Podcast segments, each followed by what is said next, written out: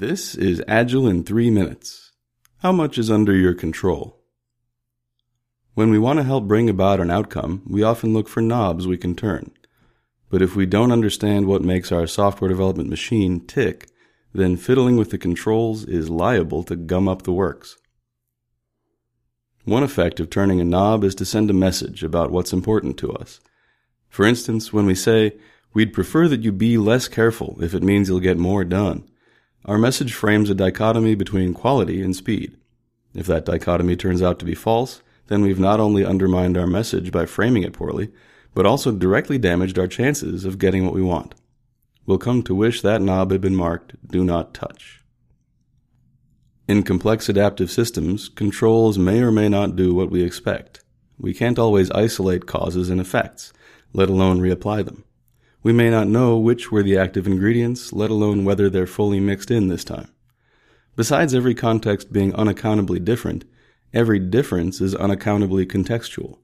Some differences visibly influence the outcome, some don't. Maybe that's because they invisibly influence the outcome. Some of the causes and effects we can't isolate are the ones in which unseen differences of context turn out to have mattered. We can't always see that.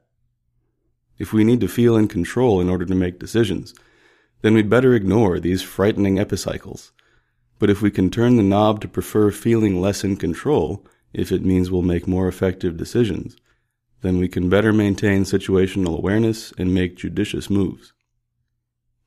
When we take on a project and try to control for anything that could change the plan, we won't want to hear about something new that's needed or something done that's not needed.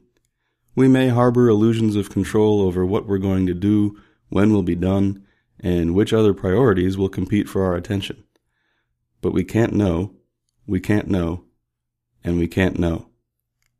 Along the way, we can't control what happens to us or how we feel about it. We can control how we'd like to feel about it next time, and what we'll do about it. Agility means that despite not knowing which options we'll need, our care and discipline frequently keep good enough ones within reach. We keep intruding hands away from the knobs on our software development machine and do the upkeep for it to run smoothly and predictably. That way, when the context inevitably shifts, we fully control our next move.